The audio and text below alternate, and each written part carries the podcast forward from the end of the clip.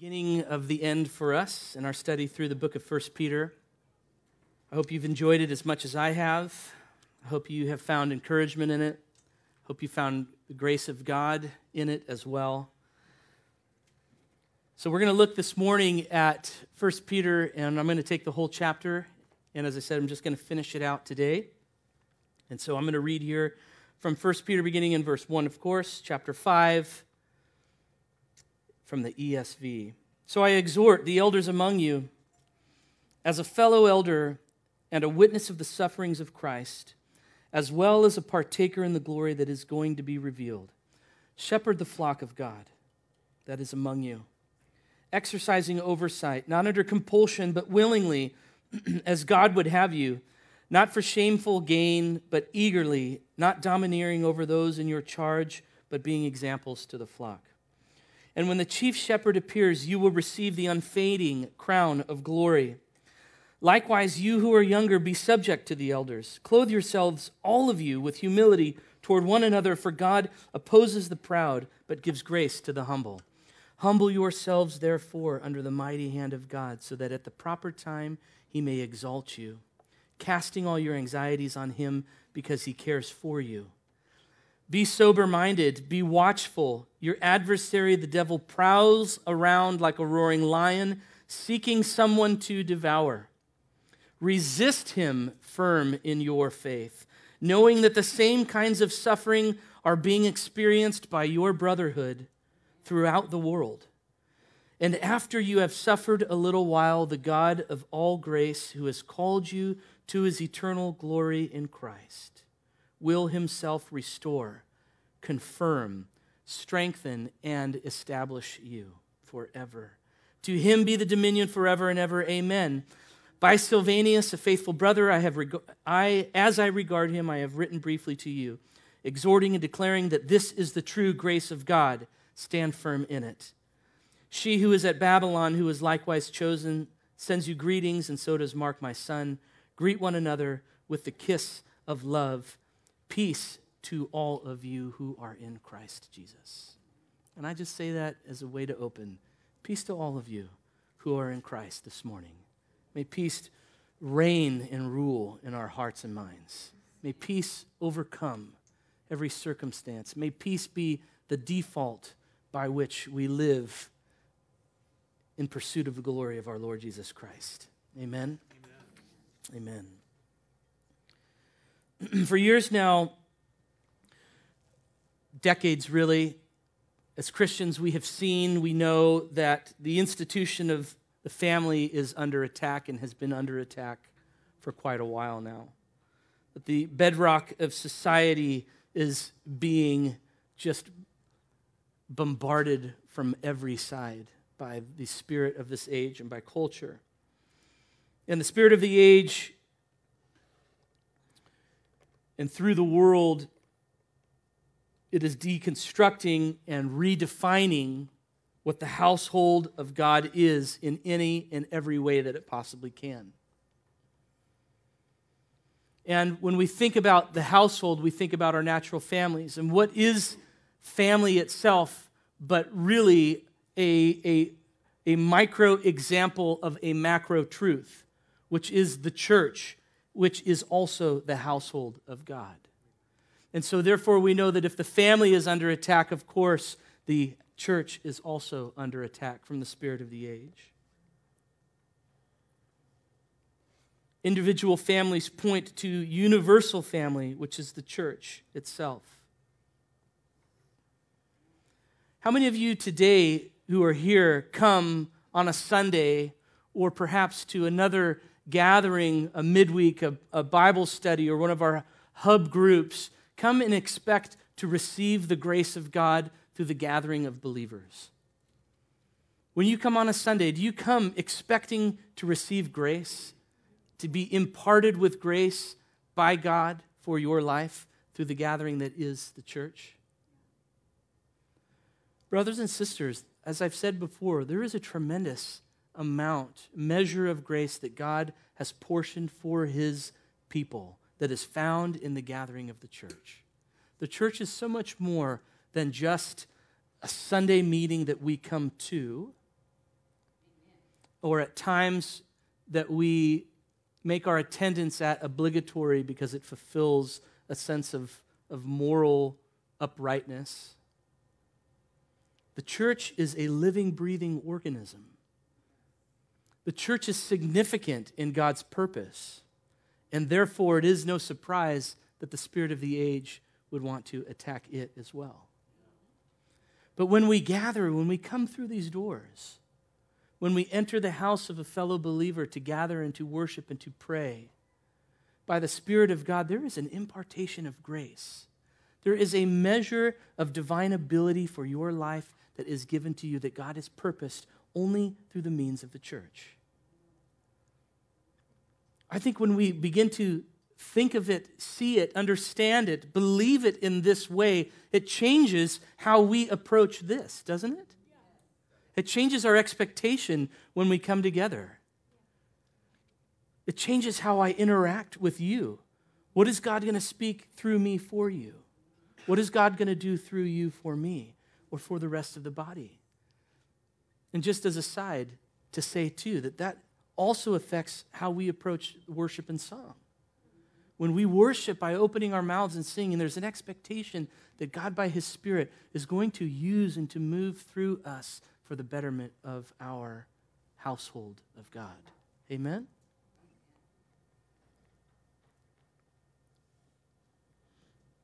In his letter to the church in Ephesus, Paul makes, Paul makes a statement that it has been God's plan from the beginning of time to reveal Jesus Christ through his church. It has been God's plan since the beginning of time that the church would be the, rev- the vehicle of revelation for Jesus Christ, the wisdom of Christ. Where he says this that is the, the manifold wisdom of God might now be known, Paul says in Ephesians, through the church. Two things in that. The first is that God's wisdom is manifold that the revelation of God through the church is manifold in that it is revealed in a variety of ways. It is not singular. But there is, there is many different facets to the wisdom of God, and one of it being through the church itself revealed. And second is that it is now, that the manifold wisdom of God may now be known, that it's present for us, church. It's now in this time that the wisdom of God would be revealed through us as a people. The church is so significant. And it's right here in this truth that the incredible purpose of, the, uh, of God's church for the world and for his people, Peter is picking up on, and he's going to speak throughout the rest of his letter that the significance of the church, the grace of God through the church.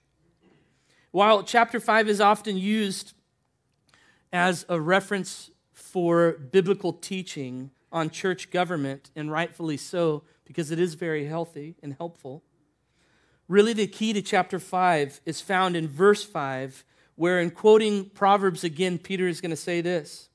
He says that God opposes the proud, but gives grace to the humble. This is the key of what Peter is saying here in chapter 5. He opposes the proud, but he gives grace to the humble. In this statement, Peter distills the very essence of Christian community into a single statement. Think about it for a moment. The call to humility is the heart of the matter because within it, the revelation of Jesus Christ is brightly shown. Here's how. Like I said last week, when I mentioned that our suffering points to Christ's suffering for us, so does our humility point to Christ's humility on our behalf and on behalf of the world. And this isn't a, this isn't a new message for Peter because it's been present all throughout what he has been saying thus far. Whether explicitly or implicitly, the implication is that humility is needed and required to be able to live by the grace of God as he has thus stated. Whether it's husbands and wives, whether it's believers and civil authorities. He speaks of masters and slaves. He talks of now the, the church community and the necessity for humility to be present. Humility is at the core of what he's speaking to in this moment. And now he's going to identify its essential presence in the, in the church itself, how we are to honor one another, how we are to live a, a, amongst each other, how we are to care for each other as the church, how we are to lead, how we are to follow, and the, the, the essential presence of humility being within the church, being manifest.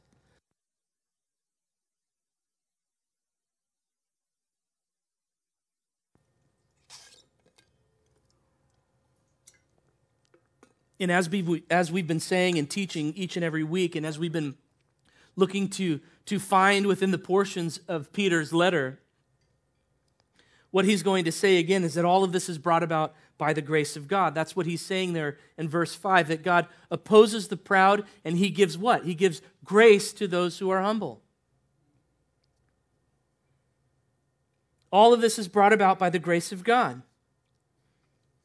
That we would live with the same zeal and the same amount of, of, of vim and vigor, if you will, that, that Peter is writing to these churches and calling them to live within in first century new church age.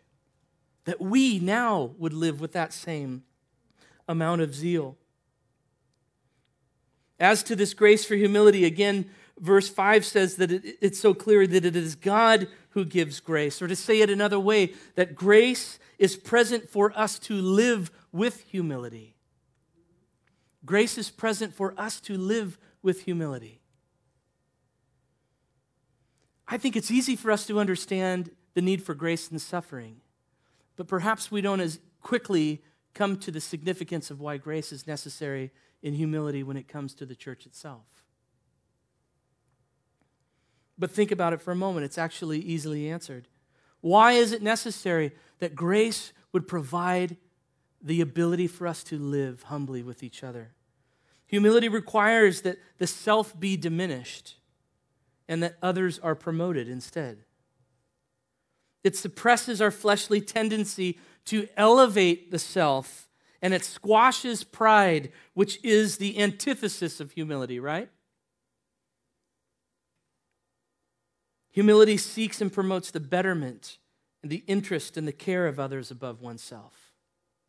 At the core of it, one also finds, at the core of humility, one must find or does find patience. Humility requires patience. It requires love. It requires honor. It requires the valuing of Christ's image bearers. Humility requires kindness and compassion, long suffering, generosity, peacemaking, gentleness, a Christ centeredness, respect, and on and on and on. So we can understand in that why, why it is necessary that, that God would impart grace to us that we would be able to live in such a way with each other. Again, church, I think I kind of slowly stepped into it when I began, but my point in beginning the way I did was just to say that this church is significant because it bears witness to the person and the truth of Jesus Christ. And therefore, how we bear witness to that is a matter of great importance.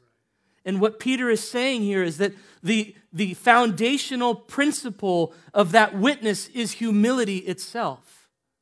And Peter is going to use two different examples within the roles of the church to convey the presence and how to live rightly in humility with each other because and on behalf of the witness of the church.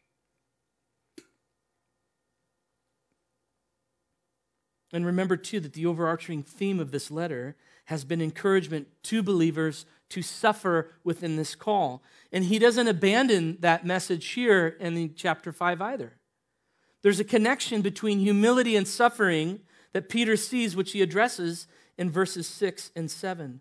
When he says, Humble yourselves, therefore, under the mighty hand of God, so that at the proper time he may exalt you. casting all of your anxieties on Him. The significance, the connection for Peter is this to remember the mighty hand of God moves us to humility. For us to reflect on the faithfulness of God, on the certainty of God, on the power of God, it moves us as individuals to humility. Because God alone is powerful, right? God alone is able. He alone is our deliverer. He alone is our Savior. He alone is deserving of the honor of our praise for what He has done. To remember the mighty hand of God in our lives, in your life, moves you to a place of humility. God, it is by your mercy, it's by your grace that I'm standing here. It's by your love and kindness that I live, that I have all that I have family, possession, health, this faith community, etc. For Peter, our comfort and joy is knowing that as his people, the same strong hand will lift up those who are humble because, as Peter says, he cares for you.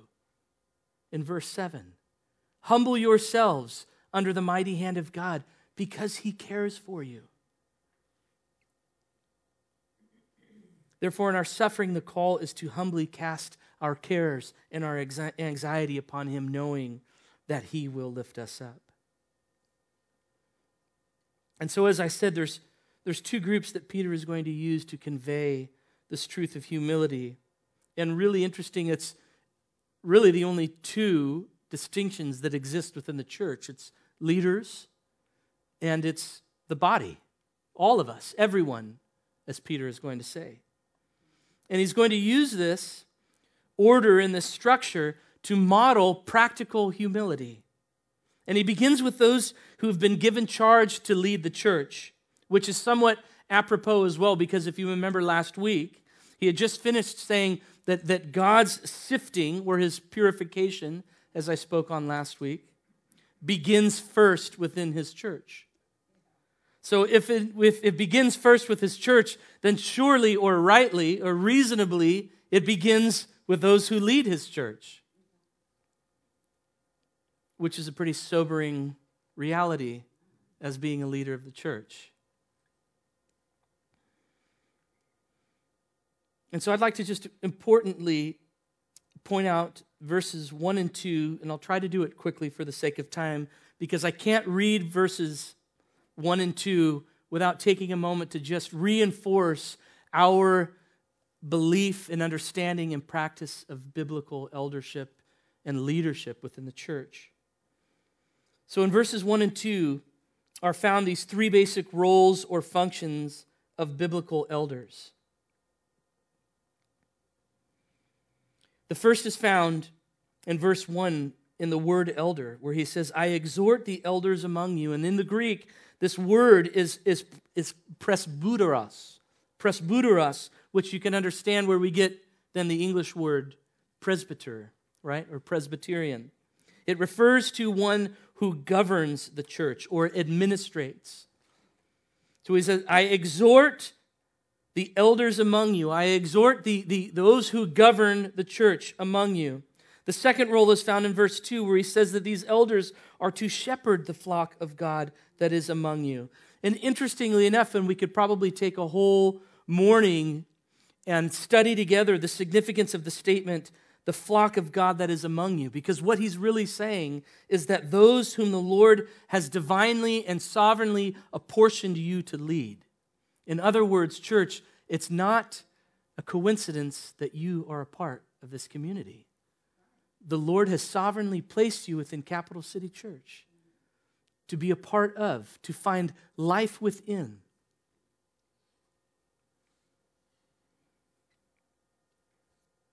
So, that word that we find in the Greek is poimen, someone who shepherds, or where we get the word pastor. So, in the first sense, he's saying, you are to govern the church. And then he speaks to those who are shepherds of the church, which is one of the same.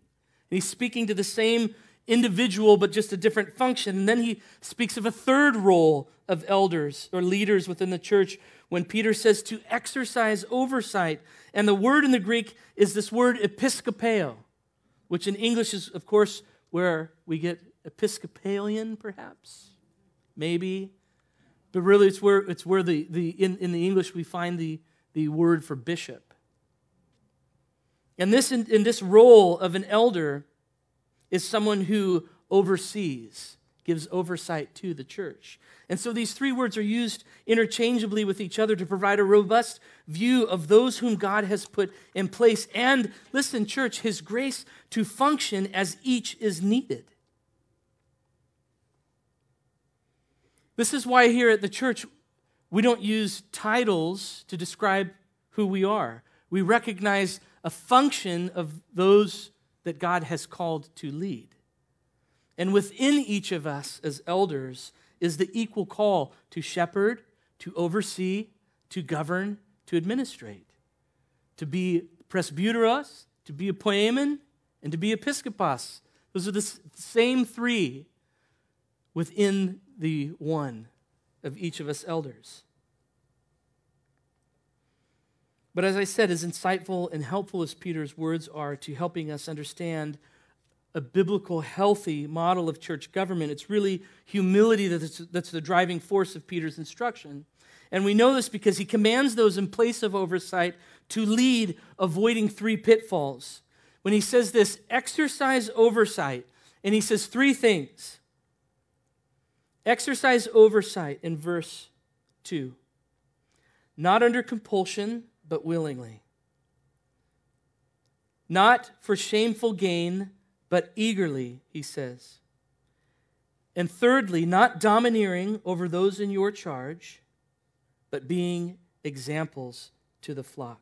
Not under compulsion, not greedy, not for greedy gain, and not domineeringly. Three pitfalls that Peter warns those who've been placed in leadership to walk in humility in.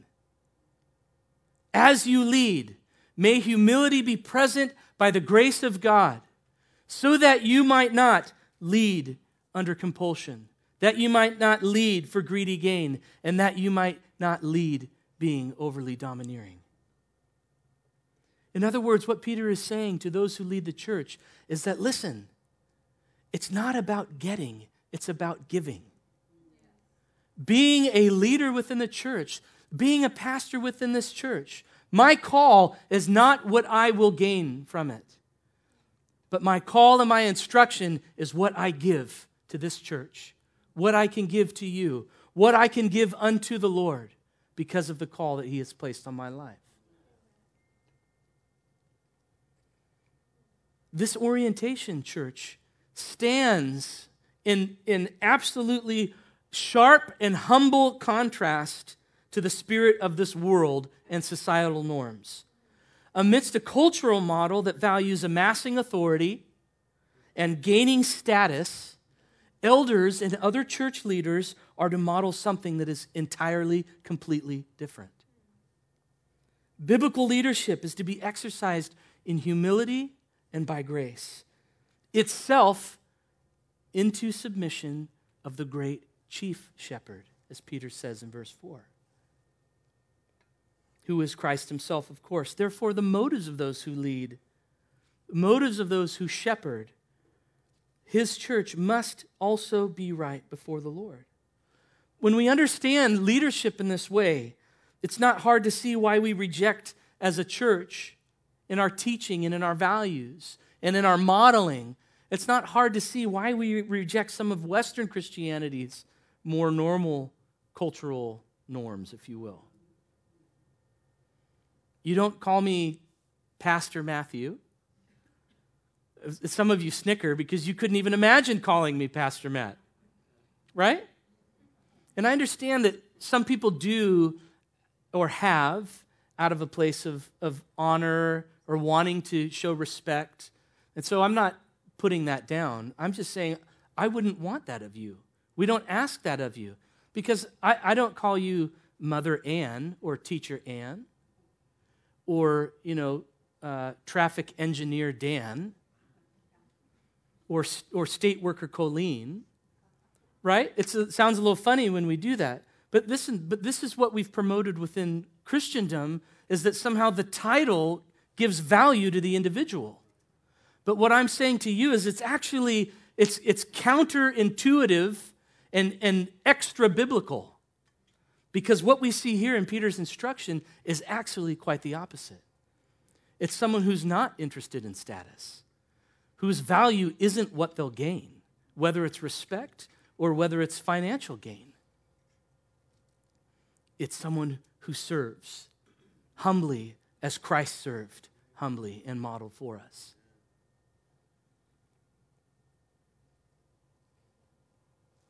And so we don't do designated parking spots. I know, plaques on our doors. I don't even have a door to put a plaque on. We don't do private jets and hired cars, right? Although I might enjoy a couple of those. we don't value those things because it's not within Scripture. And someone said, or within our budget. My car service is my 17 year old daughter, and she's free. Biblical leadership, church, is servant leadership. It's leadership that models what Paul would say in 1 Corinthians to be imitators of me as I am of Christ. It's servant leadership, it's humble leadership. This is what Peter's saying. And it's essential to, again, the witness of the church. How we lead is vitally important. And therefore, we are to do it with humility. And Jesus didn't charter planes either. And then, really quickly, he moves on to instructing those who don't fall under the category of elder or pastor, which is everyone else. And he says this likewise, likewise in verse 5, you who are younger, be subject to the elders. Likewise, or in other words, in the same manner, in the same way. You who are younger, be subject to the elders.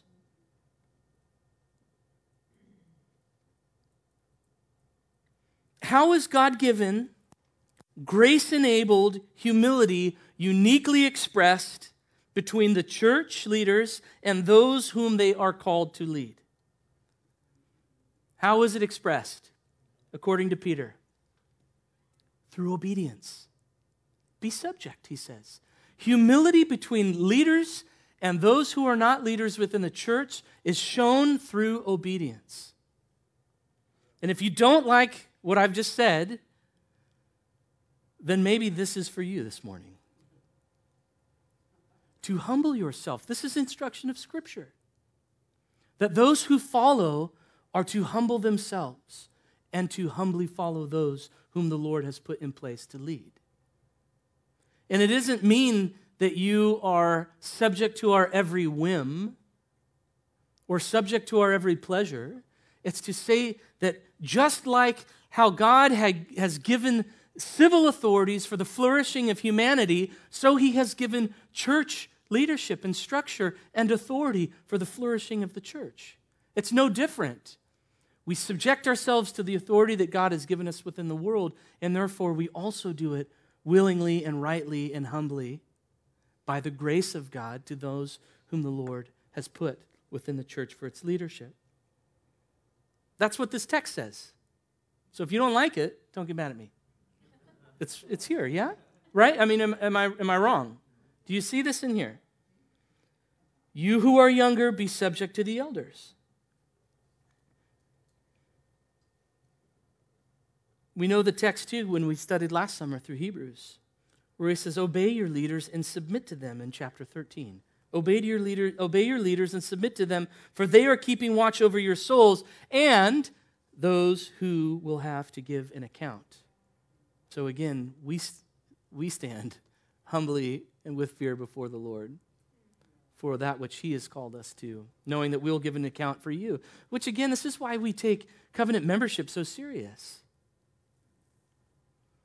Because we have to give an account for you, and you'll have to give an account for how you've obeyed those whom the Lord has placed over you.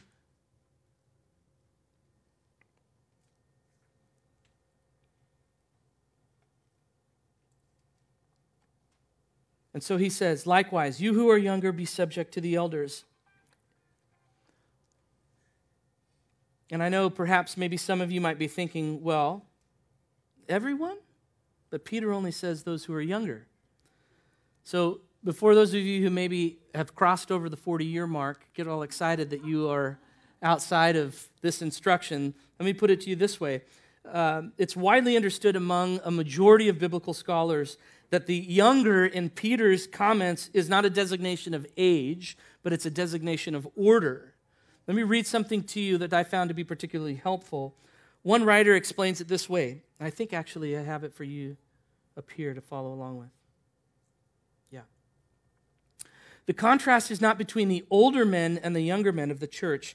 Rather, it's between those who have the seniority and the commensurate standing that qualifies them to be presbyteroi, in contrast to those who, for whatever reason, do not. Official elders of the church were naturally chosen from those who held seniority in the faith. See 1 Timothy chapter 3, where Paul gives instruction to Timothy about not choosing new believers to be elders. Elders of the church were naturally chosen from those who held seniority in the faith, which most often also corresponded to physical age, not always, but also most often. Those not yet qualified to be elders were younger in standing in the church. The term, therefore, refers to those who were not elders, that is to say, all other members. Does that make sense? Is that confusing? Okay. I just thought maybe that would be helpful. Because uh, when we first read it, because there are, and Paul does give instruction at various times to the younger men and to the older men. But the significance in this, in terms of what we're talking about this morning, is the humility of God that is necessary. And he's not saying it's just the younger men that are to humble themselves and obey or be subject to subject subject to the leadership of the church. He's saying no, it's everyone. And actually he reinforces the statement because he's going to say this just right after that. He says, "Clothe yourselves all of you with humility toward one another." Elders towards the body, we are to clothe ourselves in humility.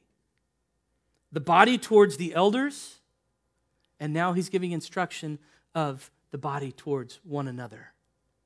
You see, all of it, he's working in this thread of how humility is of vital essence to our existence as a faith community. And in this statement, to clothe yourselves, Peter brings this beautiful picture that within the Greek text, we don't see it in the English, but it's present in the Greek. And that's this, uh, this idea where he says, clothe yourself. In that phrase, the Greek word that is used in verse 5, he uses a word that would have had immediate application to a Gentile living under Roman rule, because this word indicates a knot or a band by which two things are fastened together. So when he says, clothe yourself, he's saying, bind yourself together, all of you, with humility.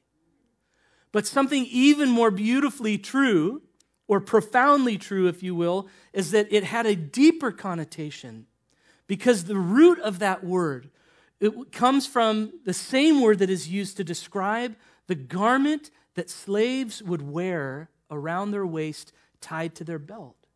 It was, it was servile garb, if you will, that was put on. And so, what he's saying in this is that clothe yourself, not only bind yourself together, but in an act of service unto one another, put on humility. And it was a, it was a demarcation that you wore that distinguished between those who were free and those who were slaves. And so it was always worn. And so it is always worn with us.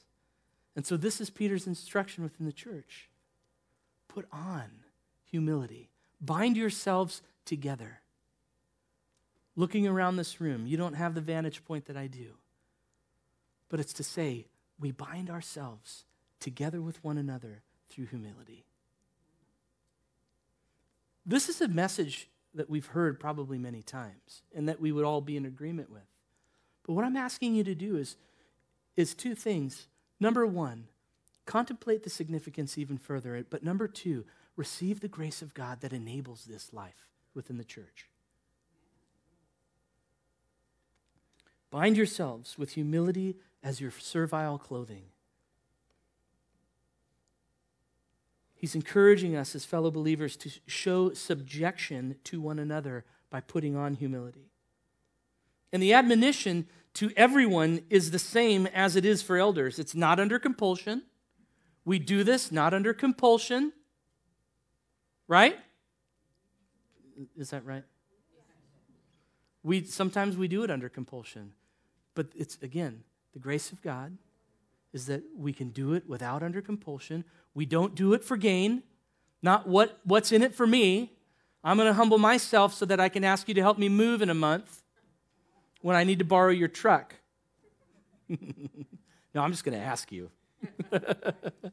we humble ourselves not for gain, we don't do it under compulsion, and we do it eagerly to serve. We don't do it as though someone were co- coercing us, but we do it willingly. Why? Because it's the same example that Christ Jesus made for us and gave to us. He humbled himself. Taking on the likeness of man, he became a servant. What does he say? I came not to be served, but to serve, was the words of Jesus Christ.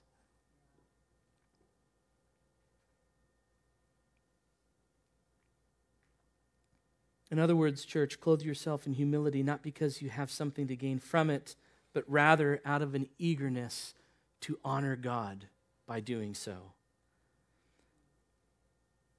Not for shameful gain, but eagerly. The NIV translates this not for dishonest gain, but eager to serve. In other words, clothe yourself in humility, not because you have something to gain from it, but because you love the individual, because you care for those whom God has placed you around and with, and to live this life out alongside of. This is why we put it on. Because, man, I love the Borgellis. So therefore, I'm going to put and clothe on myself, and I'm actually going to bind myself together, whether you like it or not. I'm binding myself together with you in humility. That means Tom and Nicole, I'm going to seek your best interest. That means I'm going to serve you as best as I possibly can in honor to God. That means I'm going to point you to Christ in every opportunity possible. That I'm going to think the best of you. That I'm going to love you guys. That I will care for you, not just as God has called me to care this church, but as a friend and a fellow partner in the gospel. That's what it is to bind ourselves. And I could go around the room and I would sincerely say that to each and every one of you who have been placed within this church. That's how I feel. And that's what we do with each other. We bind ourselves to one another. You see, church, I believe that this kind of church is an unstoppable church. Because remember what I said earlier within the foundation of humility, there is an array of other divine and sovereign grace characteristics that are present. Within humility, they're also present here love, compassion, kindness, gentleness, value, generosity, etc. Pride works two ways. The antithesis of humility is pride. It works two ways horizontally and vertically. Horizontally, pride despises fellow man. And vertically, pride sets itself up against God. But humility also works two ways horizontally and vertically. Horizontally, it honors, it values, and it cherishes fellow man displaying God's heart towards mankind and those within the church, of course. And vertically, of course, it submits itself to God. Clothe yourself with humility, church. I believe, again, as I said to start with, that grace is present within this church for this type of life. It doesn't mean that we go around just deferring, like nobody can make a decision, and we're all just like, oh, I love you, I love you. No, no, that's not what we're saying. But it's like, again, it was it's that same heart. Like when I look at you, and I, man, what do I think about you? How do I relate to you? What do I pursue on your behalf? This is that that is binding. Right? Because in a family, in the household of God, when the rub comes, humility is needed, right? Because humility, again, it thinks the best of someone. Perhaps it might take the quick road of reconciliation, right? Or whatever else it might look like.